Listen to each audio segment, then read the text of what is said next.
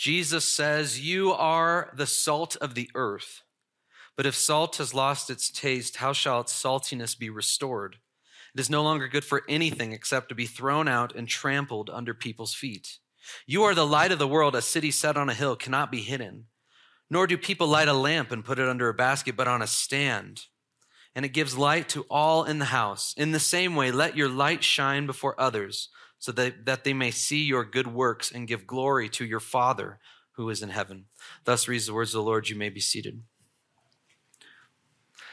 So, as we look at the world around us, one of the things that becomes evidently clear is how sinful and dark this world is. It's an issue that we've experienced since the time of Adam, that our hearts are ultimately and absolutely corrupt. They are deceitful above all things, and who can know them? See, deception is a big issue in this world, and you know that Satan is the father of lies and that he is the chief deceiver.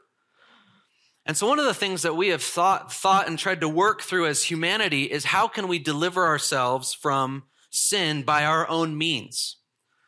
In the age of the Enlightenment, as Martyn Lloyd-Jones reflected on this time, the age of reason, we thought that we came up with a solution that logic and reason and intellect could deliver us from sin. The age of the Enlightenment especially took place in Europe in the 17th and 18th century. And that was preceded by what we know as the scientific revolution, that science is the answer to man's problems. People still believe that today.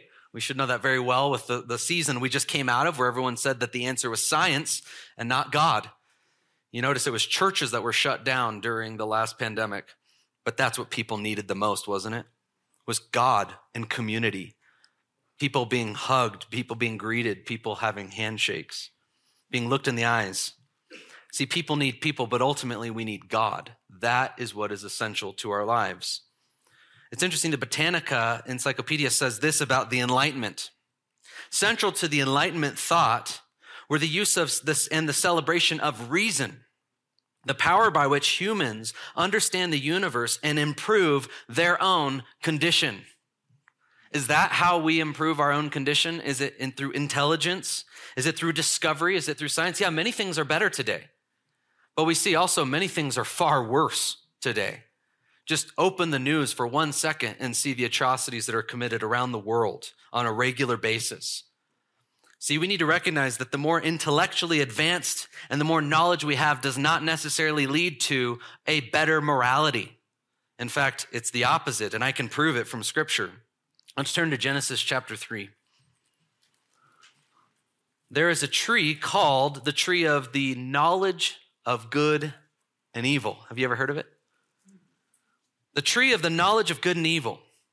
Now, what's interesting is there was knowledge that was forbidden to humanity. And Satan comes and he tempts humanity with forbidden knowledge. Genesis chapter 3, let's start in verse 1. Now the serpent was more crafty than any other beast of the field that the Lord God had made. He said to the woman, Did God actually say, You shall not eat of any tree in the garden? So, see, Satan begins to question what God has said. And the woman said to the serpent, We may eat of the fruit of the trees in the garden, but God said, You shall not eat of the fruit of the tree that is in the midst of the garden, neither shall you touch it, lest you die. But the serpent said to the woman, You will not surely die. See, he's getting her to question God's word. He's even getting her to question the very character of God, God's goodness. For God knows that when you eat of it, your eyes will be opened and you will be like God, keyword knowing good and evil. You'll know something that was forbidden for you to know. See, God's not a good God because he kept you from certain things, including the knowledge of good and evil. Now, is God a good God for us believing Christians? Yes, God is the ultimate good. God is light, and in him there is no darkness whatsoever. God is truth. He cannot lie. But see, Satan gets us to question God, his character, and his word. Verse 6 So when the woman saw that the tree was good for food, and that it was a delight to the eyes, and that the tree was to be desired to make one what? Wise. Knowledge. She took of the fruit and ate, and she also gave some to her husband who was with her and he ate. And then the eyes of both were opened, and they knew that they were naked, and they sewed fig leaves together and made themselves loincloths. See, they had a, pro- a progression of knowledge, and they now actually understood something about themselves that they hadn't understood before, and that's that they were naked. They see, they see now the truth of good and evil, the fact of the fact that they can reject God's commands, that they can go against what God has said is true, that they can question his character, and in fact, that they could join the rebellion that Satan began. So, where did that leave humanity? Well, turn to Genesis chapter 6. Looking at Genesis 6, verses 5 through 7, this is the state that humanity is still in today. The Lord Yahweh saw that the wickedness of man was great in the earth, and that every intention of the thoughts of his heart was only evil continually. And the Lord regretted that he had made man on earth, and it grieved him to his heart. So the Lord said, I will blot out man whom I have created from the face of the land, man and animals, creeping things and birds of the heavens, for I am sorry that I have made them. What is it that made God sad? It was the state of our hearts. That every intention of our heart is evil continually. Is that true? For those who are not in Jesus Christ, that is still true of them today that every intention of our heart is in rebellion to God the Father. That's what makes every intention evil. Is that we don't submit to God, that we don't submit to His Word, and that we choose to continue to walk in rebellion to God our Father. That's what makes every intention of our hearts evil, is that we are in rebellion to God. We raise our fist to God, saying, Not your way, but my way. You're not king, I'm king. See, that is the rebellion of Satan. Satan desired to take out God and to take over his throne. Lloyd Jones says this as he reflects on his time. Remember, he experienced World War I and World War II, which is what the age of reason and the age of enlightenment ultimately led to. Today, in our modern day, we're likely on the step or the doorstep of another major war, depending on how things go. So, again, reason and, and knowledge has not delivered us from these problems of war and death and sickness and all these types of things. Martyn Lloyd-Jones says this In spite of all the knowledge that has been amassed in the last 200 years since the beginning of the Enlightenment, halfway through the 18th century, fallen man by nature, that's the key word, by nature still loves darkness rather than light. The result is that though he knows what is right, he prefers and does what is right, or sorry, prefers and does what is evil. He has a conscience which warns him before he does anything he knows to be wrong. See, we know what's right, we know what's wrong. In Romans 1, God says that He has revealed those things in the moral law. We know what's right, we know what's wrong, but we suppress those things with what? Unrighteousness. We sear our consciences. Nevertheless, he goes on to say he does it. He may regret it, but he still does it. Why? Because he likes it. The trouble with man is not his intellect, it is his nature, the passions and the lusts. That is the dominating factor. And though you try to educate and control man, it will avail nothing as long as his nature is sinful and fallen and he is a creature of passions and dishonor. So, what's the real problem here? What's the real problem that Jesus came to solve? And that was he came to die for sinful man.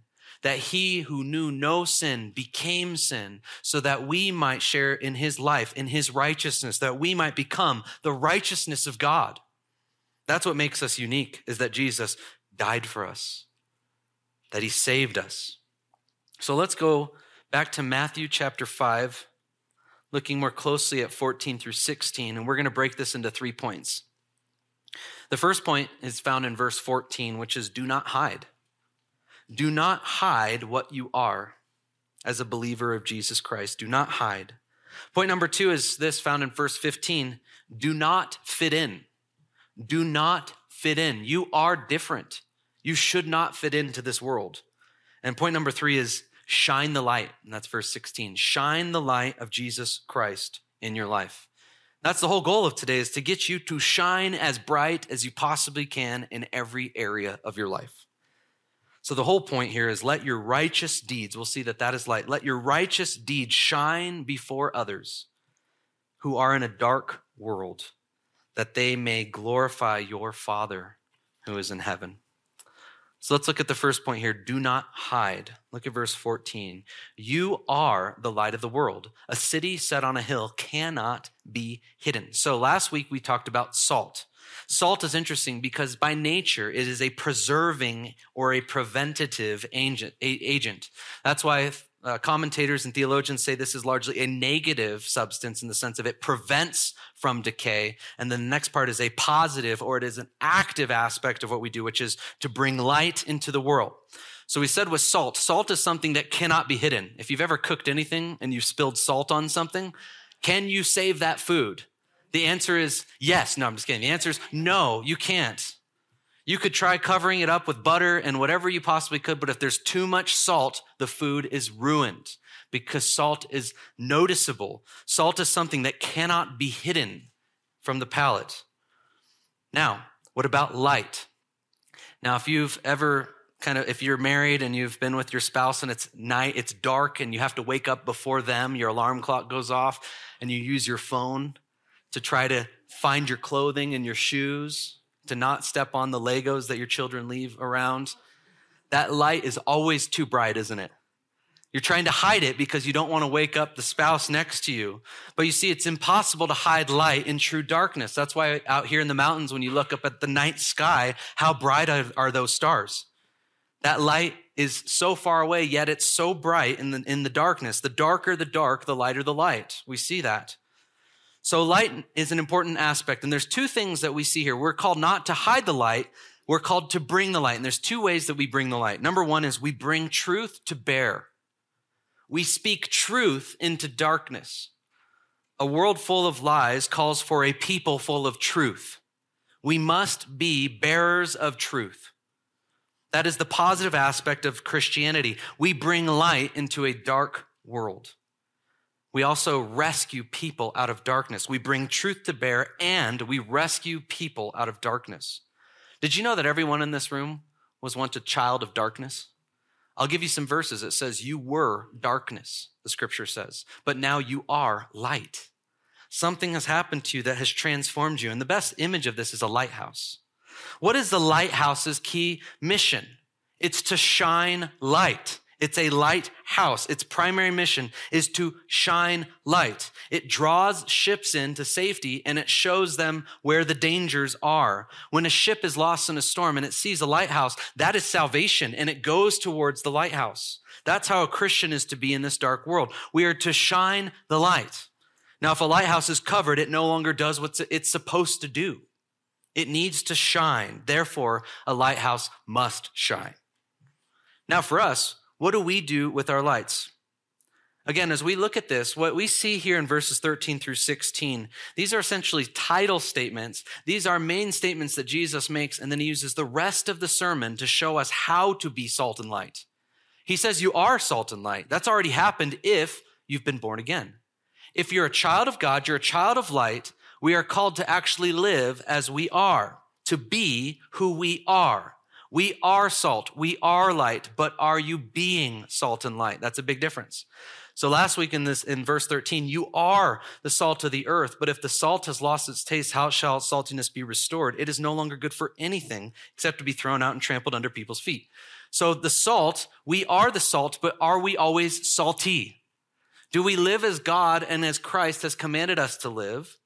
And are we preserving agents in this world? Are we purifying this world by our very presence? That, that term, saltiness, could also be seen as kingdom effectiveness. Are you kingdom effective? Are you on mission? Are you on the Great Commission? Are you making disciples of all nations, baptizing them in the name of the Father, the Son, and the Holy Spirit, teaching them all that Jesus taught us? And he promises to be with us until the very end of the age. That's the Great Commission. Are we on mission? We must be who we are. That's that part. But what is light? Look at verse 14. You are the light of the world. That is a massive statement. You are the light. Well, where does the light come from? Does the light come from your personality? Does the light come from your gift of gab? Does the light come from within you at all?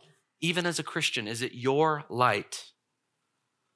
It's Christ's light, it's God's light. Let's look at 1 John 1 5. See, this is the amazing thing is when you begin to realize that it is no longer you who lives, but it's Christ who lives in you, and that you are a vessel fit for his services, everything changes. 1 John 1 verse 5 says this, and I'm going to give you a brief flyover of the New Testament on what it says about light, and then we're going to look at a couple passages in the Old Testament about light. 1 John 1 verse 5. This is the message we have heard from him and proclaimed to you that God is what? Light. And in him is no darkness at all. Is there any darkness in God? No. Can God lie? No. You see, God is perfect light. God is pure. He is holy, holy, holy. When you look upon God, you are looking at purity. You're looking at pure light. Nothing can dim the light of God. In him is no darkness at all. Look at verse 6. If we say we have fellowship with him while we walk in darkness, we lie and do not practice the truth. See, if we claim to be in the light but live in the darkness, he says you're lying. He goes on to say, verse 7 But if we walk in the light as he is the light, we have fellowship with one another, and the blood of Jesus, his son, cleanses us from all sin. You see how important light is there. So God is light, and therefore his children are called to walk in light. Well, now look, let's look at John 8 12.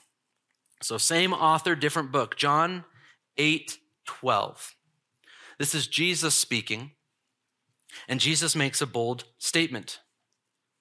Verse 12, and again, Jesus spoke to them, saying, I am the light of the world. Whoever follows me will not walk in darkness, but will have the light of life. You see, if you're a child of God, you will not continue to walk in darkness. In fact, everywhere a light bulb goes, what happens to the room? it fills up with light. It's almost impossible. Actually, it is impossible to walk in darkness if you're a child of God because you are the light. Darkness is simply the absence of light. And when you're present, there's light. Therefore, it's impossible for a child of God to walk in darkness. Isn't that interesting? So Jesus is the light. He is the light. His light shines through his people. And we are called to reflect his light. So, see, this is where the goal of the Christian life is what John the Baptist said, Jesus' cousin. He says, I must decrease so that he might increase. The best thing anyone can say about you as a believer, as a, a follower of Jesus Christ, is you look a lot like Christ. You remind me a lot of Jesus. When I look at your life, it's as though I'm looking at the very life of Jesus before me. You love as Jesus has commanded you to love. You care and serve as Jesus served, and you're even willing to lay your life down for others. See, that's the highest praise a Christian can get is you look like Jesus. Now, God's people are also the light. Turn to Ephesians 5, verse 8. So God is the light, Jesus is the light, God the Father, God the Son, and also his Spirit dwelling in the church is the light. And let's look at Ephesians 5, verse 8. For at one time, notice the phrasing here, it's very important. You were darkness, not you were in darkness. He says, at one time, you were darkness but now you are light in the Lord. Walk as children of light, for the fruit of light is found in all that is good and right and true. And try to discern what is pleasing to the Lord. Take no part in, unfruitful works of what? Darkness, but instead expose them. So, what does light do? It exposes darkness.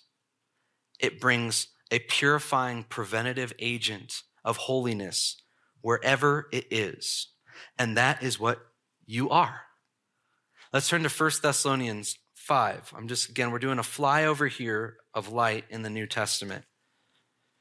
1 Thessalonians 5, verse 5. Paul writes, For you are children of light, children of the day. We are not of the night or of the darkness. So then, let us not sleep as others do, but let us keep awake and be sober. We are children of the light. Isn't that amazing? Children of the light, not children of darkness. So, there's something uniquely different about us. Now let's turn back to Matthew chapter 15, or ch- sorry, Matthew chapter 5, and looking at verse 14. Matthew 5, verse 14. You are the light of the world. A city set on a hill cannot be hidden. Now, this is interesting because one of the issues that we struggle with is being hidden, hiding our light. But he says you're to be like a city set on a hill that cannot be hidden. Now, what is being thought of here with the city set on a hill? This is where the Old Testament comes in. Likely the idea is, uh, here is Jerusalem. Jerusalem, the city on the hill, which is the light to all the nations. At least that's what Jerusalem was supposed to be. Jerusalem is the apple of God's eye. Now, is Jerusalem in the news today at all, possibly? You see, Jerusalem's an important city. And Jerusalem was always meant to stand on a hill, to be a beacon to those who are dark. That is the ultimate lighthouse that God has chosen to place his name in Jerusalem. And you see, they were unfaithful to that calling. Let's turn to Isaiah chapter 42. Isaiah 42, we see there's something unique about light. Isaiah 42, verse 6. I am Yahweh. Don't you just love that? Whenever you see Lord in all caps in the Old Testament, that's his personal name, Yahweh, Yod He Vav He. I am Yahweh. I have called you in righteousness. I will take you by the hand and keep you. Here it is. I will give you as a covenant for the people, a light to all nations. To open the eyes that are blind, to bring out the prisoners from the dungeon, from the prisoners of those who sit in what? Darkness. That's how God's covenant people are supposed to be the light of the world setting free the host of captives that are bound in darkness. We are called to permeate the world with light. Now turn to Isaiah 49, verse 6. He says, It is too light a thing that you should be my servant to raise up the tribes of Jacob and to bring back the preserved of Israel. He says, I will make you as light for the nations, that my salvation may reach to the end of the earth. See, light brings salvation. We are called to be the light in a dark world and to bring salvation to a lost and imprisoned world in darkness. That's why Ephesians 6 explains the beauty of the shoes of those who bring the gospel. When you bring the gospel into someone's life, you bring light into their life. That's what they need more than anything else. It's more important than money. It's more important than doorbells. It's more important than anything is the light of the gospel of Jesus Christ. I'm impressed with myself. Anyways. So try hiding salt in food or try hiding light in darkness. Again, you can't hide salt in food and you can't hide light in darkness. It's impossible. These things are realities that are insurmountable by darkness and by the devil. We should not hide the truth. We should not hide the life. Last week's sermon was titled Get Out of the Salt Shaker. That's exactly what this is about. Get out into the world and shine your light of Jesus Christ. The world is in desperate need of it. This is what Craig Keener said of Jerusalem. He said Jewish tradition considered Israel, and we just read the passages that dealt with this, and, and Jerusalem, and as well as God and the law, as the light of the world. The city here could thus be Jerusalem. See, we see that this city was supposed to be the light, but God's people today are the light. That's what we are to be. So now let's look at point number two. Do not fit in. Look at verse 15. Matthew 5, verse 15. Nor do people light a lamp and put it under a basket, but on a stand. And it gives light to all in the house. So he says a city cannot be hidden. But he also says, nor do people light a lamp and put it in a basket. Rather, they put it on a stand so that it gives its life light to everyone. Now, when people find out you're a Christian, what happens? When they find out you're a Christian, whether they're Christians or not, what happens? Their expectations of you change. They begin to wonder are you a hypocrite? Or are you the real deal? You see, the general opinion of the world about the church today is that it's full of hypocrites.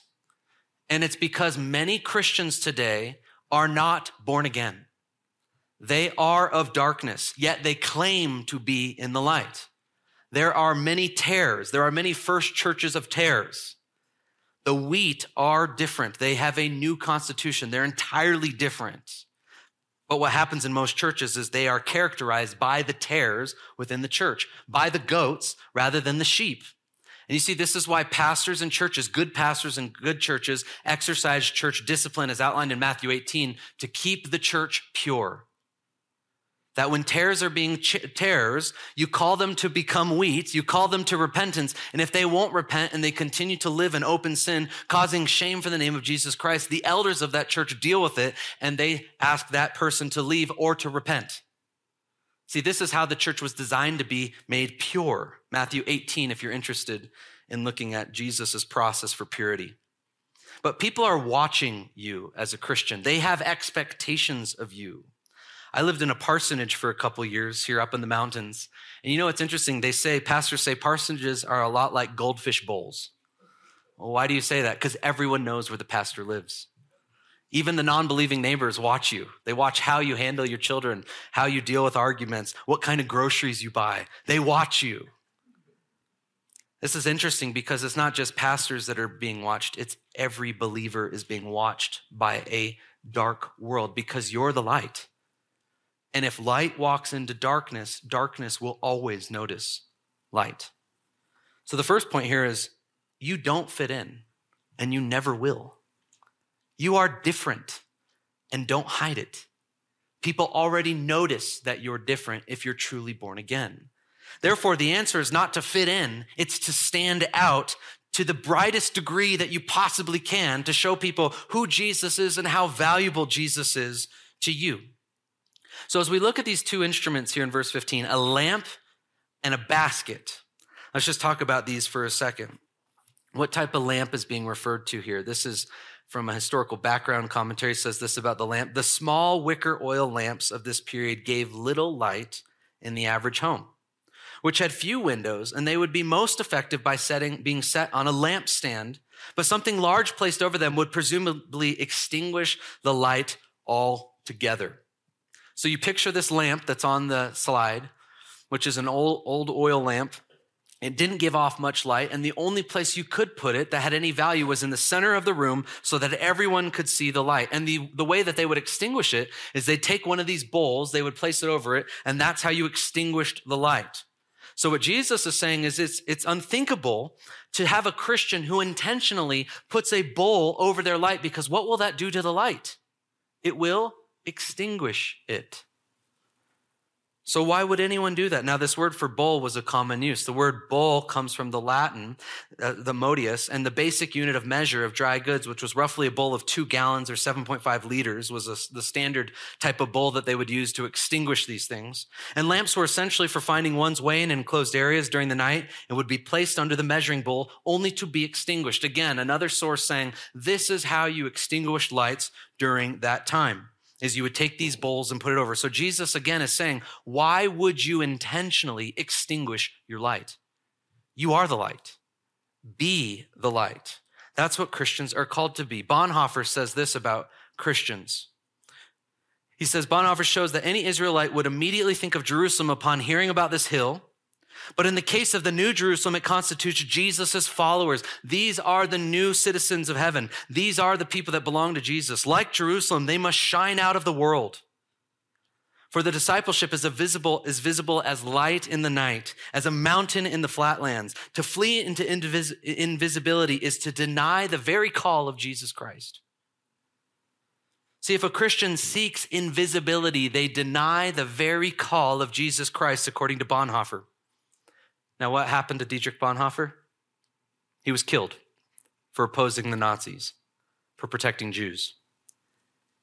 He shined or showed his light to a world full of Nazis, and he was killed for it. He understood what it meant to be a city on a hill. Any community, he goes on to say, of Jesus, which wants to be invisible, is no longer a community that follows him. Any church that wants to fit in and be invisible is no longer a church. It's apostate, it's fallen.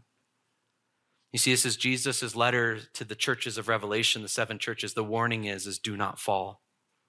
There's still a little bit of light within you. Fan that light back into flame. If you persevere, you will receive the robes of white. You will receive the crown of life. Just persevere. Fan that light back into flame, church. That's what Jesus wants for us. As Bonhoeffer stood out and he suffered the ultimate penalty of being martyred for Jesus Christ, that light began to blaze around the world. As the Oxford martyrs were being burnt in front of Oxford on on the, the post, they were saying, May this light, light, may these flames light the Reformation. May these flames light the scripture, England on fire, where they people turn to the scriptures. So let's look now to this last point here in verse 16. Jesus goes on to say, In the same way, let your light shine before others so that they may see your good works and give glory to your Father who is in heaven. So, a couple questions before we go on. How do you hide your light? How do you actually try to fit in into darkness? Here's a couple practical ways. First is we don't bring truth to bear and we accept lies. So when you think about the world, it's full of lies. And what does the world want you to do with regards to its lies? It wants you to accept them and believe them, even though you know they're lies, even though you know what the Bible says is true and that what the world is saying is wrong, the world simply just wants you to accept it. Misery loves company, right? Deceived people love other deceived people. They don't want anyone messing everything up by saying, the emperor has no clothing on, guys. Everyone's praising the emperor's clothing, and one person who actually has eyes to see says he's naked. See, this is what's happening in our world, isn't it, right now? We know what's true. The world is saying other things, and everyone's saying, This isn't true, but I guess I have to say it. The sky is green. So, as Christians, we must bring the truth to bear. Another way that we hide the light is we don't say anything at all. We go to these classes that our companies make us take and we don't say a word. We go to our teachers that are absolutely in every single way undermining the authority of Scripture and bringing down a biblical worldview, and we just nod along. We know what's true, but we don't say anything because we don't want to be persecuted. We don't want to stand out. Another way that we hide the lie is we live like the world. We simply just embrace the lies, we say nothing, and we begin to live exactly like them. Turn to Romans chapter 2. In Romans chapter 2, we see Jesus, or sorry, we see Paul condemning the leaders of Israel. In Romans 2, starting in verse 19, Paul says this And if you are sure that you yourself are a guide. Now look at verse 17 before we go on. He's condemning the Jews. But if you call yourself a Jew and rely on the law and boast in God and know his will and approve what is excellent because you are instructed from the law, and if you are sure that you yourself are a guide to the blind, a what? Light a light to those who are in darkness, an instructor of the foolish, a teacher of children, having the law, the embodiment of what? Knowledge of the truth. You then who teach others, do you not teach yourself? While you preach against stealing, do you steal? You who say that one must not commit adultery, do you commit adultery? And do you hear kind of these shadows of the Sermon on the Mount here? You who abhor idols, do you rob temples? You who boast in law, dishonor God by breaking the law. For as it is written, the name of God is blasphemed among the Gentiles because of you. See, these Jews claim to be the light of the world. That's what God called them to be. But in fact, they were no different. Now, are these Jews saved? No. They were children of the devil. That's what Jesus says. They were of the synagogue of Satan. These Jews, claiming to be children of God, were actually children of the devil. Even though they claimed to be light, delivering people from darkness, they themselves were darkness, delivering people into deeper darkness. You see, we must be careful because these people did not live as the light required. Your theology will not save you. Your doctrine will not save you. Who will save you? Only Jesus. Jesus will save you. He is the light. Obviously, what we believe about Jesus is important, but you can have perfect theology and be lost in your sin. There's many good commentators who openly reject Jesus. There are many scholars in many seminaries who do not believe a word of the Bible, yet they can explain it and they can detail the, the, the history behind it. We must be careful of that. So, what we see here as we move on, we are, the, we are to, to let our light shine as though on a stand when whatever light you have, you should dis- display it as best you can. Don't hide it in every circumstance, at work, among family members, among friends. Any and every opportunity, you should use that opportunity to display the light of Jesus Christ. Don't hide it. Don't try to fit in. Stand out for him. And here's an interesting question Do people know whether or not you're a Christian in your, in your particular spheres? Are there people in your life that would have no clue? That you were a Christian? That's an interesting question, isn't it? Because we want to live in such a way that everyone knows in our life, our neighbors, our friends, and our family members, our coworkers, that everyone knows where our allegiance lies. That we lie, that we stand on Jesus Christ.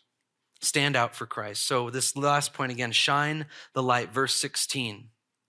So, we talked about hypocrisy. There's two verses that need to be dealt with here. Look back to Matthew 5, I'm going to read verse 16 and then I'm going to read chapter 6, verse 1, and we're going to parallel these two and show you what the issue is. So, Matthew 5, verse 16. In the same way, that is in the same way as salt is salt and light is light, and a city cannot be hidden on a hill. In the same way, let your light shine before others, so that they may see your good works and give glory to your Father who is in heaven. So, where does the glory go for your good works? God. It points your life is a pointing back to the Father, not a pointing back to yourself. So now let's deal with Matthew 6, verse 1. Beware of practicing your righteousness before other people. Well, if you stop there, well, you just said, let your good works shine. Let other people see your good works. Then he's saying, don't let people notice the difference here. Beware of practicing your righteousness before other people in order to be seen by them for then you will have your reward from your Father who is in heaven, or you will have no reward from your Father who is in heaven. See, the issue is heart. It's heart motives, isn't it? When you want your light, your light to shine and your good works to be shown, why do you want people to see your good works? Is it so that they will see you and they will think that you're special and that you're holier than thou? Is that a good evangelistic tool? Is to be condescending and to look down your nose at other people. No, the best evangelistic tool is to tell people, I am just like you. In fact, I'm worse than you because I know my own heart. I know how dark my life was. I know the sins that I committed. I know the passions and the lusts that I still struggle with on a regular basis, but God is greater than my sin. God's grace is far greater than my sin. And you can have the same grace that I have because I deserve death and hell. So do you. But now I have life in Jesus Christ. I have eternal life. And you can have that as well. Do you see? That's how we evangelize. You're not putting yourself on a pedestal. You're actually putting who on a pedestal? Christ. He must increase and I must decrease. That's what we're called to. So we must share the light. Now, here again, notice that in this same way, as salt is salt, as light as light, so you must share your light. Shine the light, put it on a lampstand. Think of ways that you can bring more glory to Christ, more glory to God through the proclamation of the gospel in your life. And the more you do this, the more you shine. Let's turn to Acts chapter 7. This is an interesting story of the first martyr of the church. In Acts 7, we come across a man named Stephen who is a deacon in the church.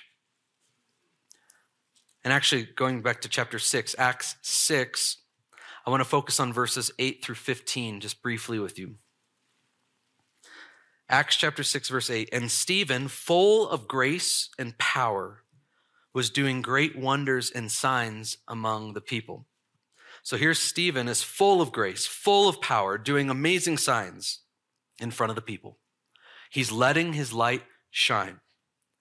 Then some of those who belonged to the synagogue of the freedom, as it was called, and of the Cyrenians and of the Alexandrians and of the Cilicia, uh, those of Cilicia and Asia rose up and disputed with Stephen. So these are Jews of the synagogue of freedom. What a great name, huh? We're from the church of freedom and we're here to enslave you. No, Verse 10 But they could not withstand the wisdom and the spirit with which Stephen he was speaking. Then they secretly instigated men who said, We have heard him speak blasphemous words against Moses and God. And they stirred up people and elders and scribes, and they came upon him and seized him and brought him before the council. That would be the Sanhedrin. And they set up a false witness who said, This man never ceases to speak words against this holy place and this law, the temple and God's word. For we have heard him say that this Jesus of Nazareth will destroy this place and will change the customs that Moses delivered to us. I wanted to draw your attention to verse 15. And gazing at him, all who sat in the council saw that his face was like the face of an angel. At this moment, before Stephen gives one of the best sermons ever preached, only second to Jesus' sermon on the Sermon on the Mount, as Stephen is about to preach this sermon, what is his face doing? It's shining. Does that remind you of Moses? Moses comes down from Sinai and he has to wear a veil because his face is shining. What about Jesus on the Mount of Transfiguration? Remember what happened when he came down? His face was what? Shining. I think Stephen's face was literally shining. It's an amazing thing because the light was so transparent through Stephen. It's as if heaven itself was shining through Stephen as he was about to be martyred. That's the way that we should want to live, is to where we shine in such a way that is undeniable. That people know exactly who you are and what you stand for. And what did they do to Stephen? They killed him. Can you imagine stoning someone to death whose face is literally shining like an angel?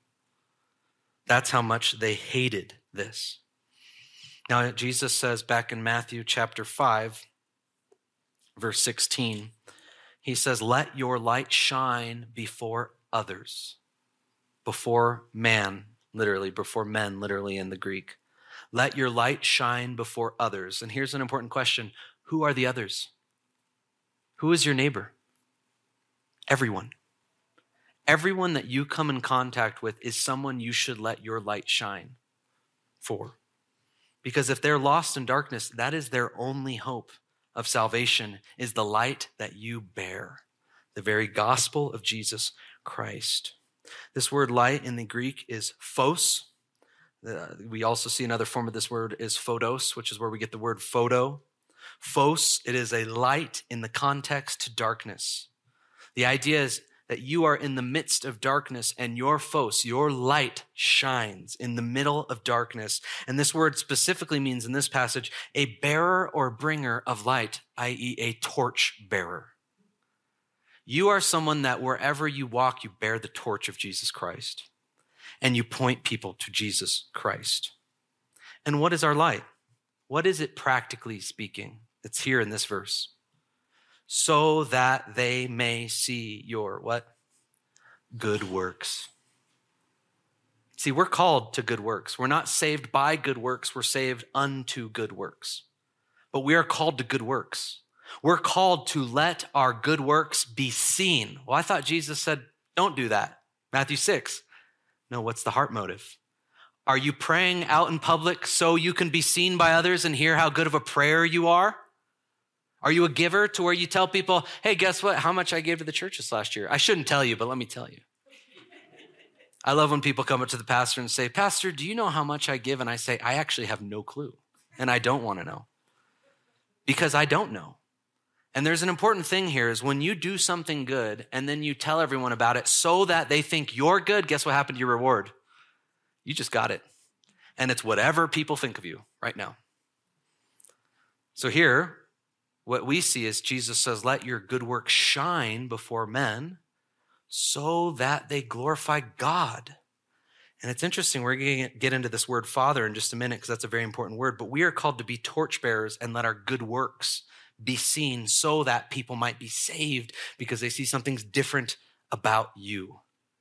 They see something as different in the sense of when your friends are using bad language and you join in, that distinguishes your, or that extinguishes your light. But when you do not join in to cursing or you do not join in to crass speech or to, to ridiculous jokes or those types of things and you stand out, that's actually a witness to Jesus Christ.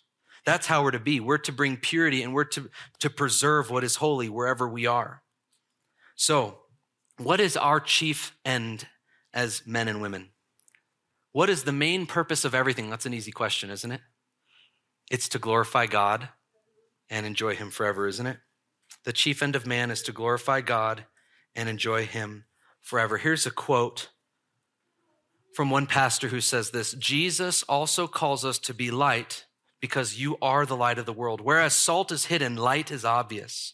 Salt works secretly while light works openly. Salt works from within, light from without. Salt is more indirect in influence of the gospel, while light is more a direct communication of the gospel. Salt works primarily through our living, while light works primarily through what we teach and what we preach and what we say. Salt is largely negative. It can retard corruption, but it cannot change corruption into incorruption. Light is more positive. It not only reveals what is wrong and false, but helps produce what is righteous and true. We're to be salt and light, to preserve and to preach. That's what we are called to. So, a normal question is, is are you being salt and light? Remember verses 11 and 12? Look back to Matthew 5, verses 11 and 12. This is what you're promised. The more you let your light shine, the more of this you will experience. Look at verse 11. Blessed are you when others revile you and persecute you and utter all kinds of evil against you, falsely on my account. Rejoice and be glad, for your reward is great in heaven, for so they persecuted the prophets who were before you. So when you are letting your light shine, the question is do people actually give glory to God? Is there always going to be a positive response to your good works? No, and you need to realize their response doesn't matter in light of God's glory. What matters is that you glorify God with your life in light of persecution. That you live a life to the glory of God, you serve an audience of one, that whether, even if everyone around you despises you and hates you and mocks you and picks up stones to kill you, you pray for their salvation because you no longer matter. To live as Christ, to die as gain. Go ahead and promote me to heaven, as Stephen is saying. I'm going to pray for you. God, Father, please forgive them, for they do not know what they're doing. Who's standing there? Saul, Paul. Jesus or Stephen is praying for Saul as he's being killed by Saul. Because the worst you can do to a Christian is promote them to heaven. Stephen is living in such a way that, yes, it brings persecution, but his death is bringing glory to God. And these people don't even realize they're glorifying God through killing Stephen. We don't have time to read this, but write this down. This is your homework for tonight. John chapter 1, verses 9 through 18. Jesus is the true light that has come into the world, and darkness could not comprehend it. Can you imagine if I were to tell you a story of a perfect person that always cared for others, that always served others, that only spoke truth, and then I told you the world hated him and they killed him for it? You would have some questions, wouldn't you? That's exactly what happened to Jesus. He is the light, He is the truth. He only ever loved. He never sinned. He always preferred other people, and they hated him for it. The world didn't know him, and the world didn't want him. They didn't receive him, but some did. That's why we let our light shine. Because even if 99% of the people in your life hate you for it, 1% may say, thank you. Can you imagine being in heaven, on the new heavens and the new earth, and someone comes up to you and says, Did you know that by your life and your witness, I received the gospel, and now I get to spend eternity in heaven with you and with Jesus? Would there be any better experience in all of everything than to hear that you had an impact on one person that accepted Christ and now they rule and reign with Jesus for all eternity. There's nothing better than that. To share the gospel of Jesus Christ with a lost and dying world. So, what'll save you? Not the enlightenment, not reason, not knowledge, but light. Jesus will save you. So, as we conclude, I have one question for you, and this is something that I ask my children all the time is what is the wattage? When they take a light bulb and they put it in a fixture, that's an important question to ask, right? If you have a if you have a light fixture that only takes a 30 watt bulb and you put a 100 watt light bulb in it, which my son has done, that's not good. But a good question is is what is your wattage right now? If you were to take an honest evaluation of your life, what is your current wattage? One, are you the light? Are you saved? Have you embraced Jesus as your Lord and Savior? If you haven't done that, all you have to do is confess him as Lord. That is, you are not Lord. Bow to King Jesus, say your way, not my way, and believe in his resurrection, and you will be saved. Cry out to Jesus, and he will answer.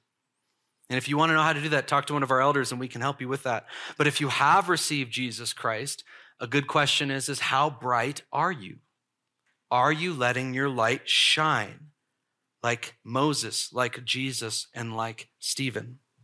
I pray you are we must shine Christ in our lives. Be who you are. Don't hide, don't fit in, shine the light. I'm going to end with D.L. Moody. He says this. This is so powerful. Listen to this quote by D.L. Moody, the great evangelist. We are told to let our light shine, and if it does, we won't need to tell anybody it does. Lighthouses don't fire cannons to call attention to their shining, they just shine. That's what we're called to be. Let's pray. Father God, I pray that our light would shine before man. Lord, that in our among our friends, among our family members, among our coworkers, that our light would shine. Lord, the holidays are coming up, and there are many opportunities for us to let our light shine and to tell people about Jesus Christ. I pray that everyone in this room would be faithful to stand up and stand out for Christ. Lord, as we consider what D.L. Moody said, that lighthouses simply shine, Lord, I pray that as a church we would shine and that we would show people the way to salvation. We pray this in Jesus' name. Amen.